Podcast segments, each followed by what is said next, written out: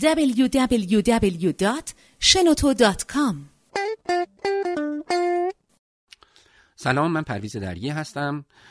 با ذکر نام خداوند عشق و امید استانت می‌گیریم از اون. و عرض ادب به خدمت شما امروز می‌خوام در رابطه با کسب و کارهای خانوادگی صحبت کنم. می‌بینیم که خیلی از شرکت های موفق در دنیا کسب و کار خانوادگی دارن. در اینان هم شرکت های موفقی داریم.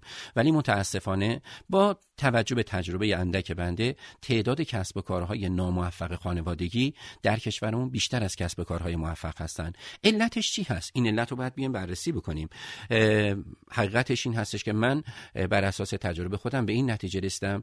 علت رو باید در این جستجو بکنیم که افراد توانایی تفکیک نقش ها رو بعضی از مواقع ندارن. یادش میره من توی خونه عروس این خانواده هستم. من توی خونه پسر آقای مدیر عامل هستم. اما تو محیط کار که میام دیگه پسرش نیستم. اینجا حسابدار هستم. اینجا عروس نیستم. اینجا منشی هستم. اینجا کارشناس هستم. اینجا مدیر میانی هستم. وقتی که ما نقش ها رو با همدیگه قاطی می‌کنیم و همون روابط خانوادگی رو همون رودرواسی ها رو وقتی در محیط کارمون هم می‌خوایم لحاظ بکنیم یا به دیگران اینجوری القا می‌کنیم که با من با احترام برخورد کنیم. من پسر مدیر عامل هستم من عروس مدیر عامل هستم و کارمندا رو گیج می‌کنیم. اونها نمی‌دونن با من باید چگونه رفتار بکنن.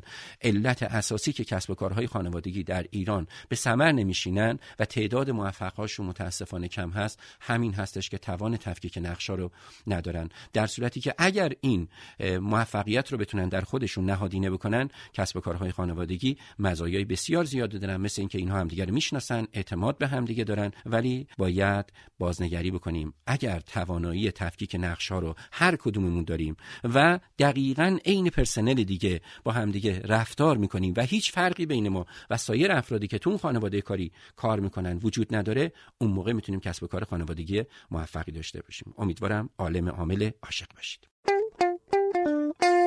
شنوتو ارائه دهنده پادکست های صوتی رایگان.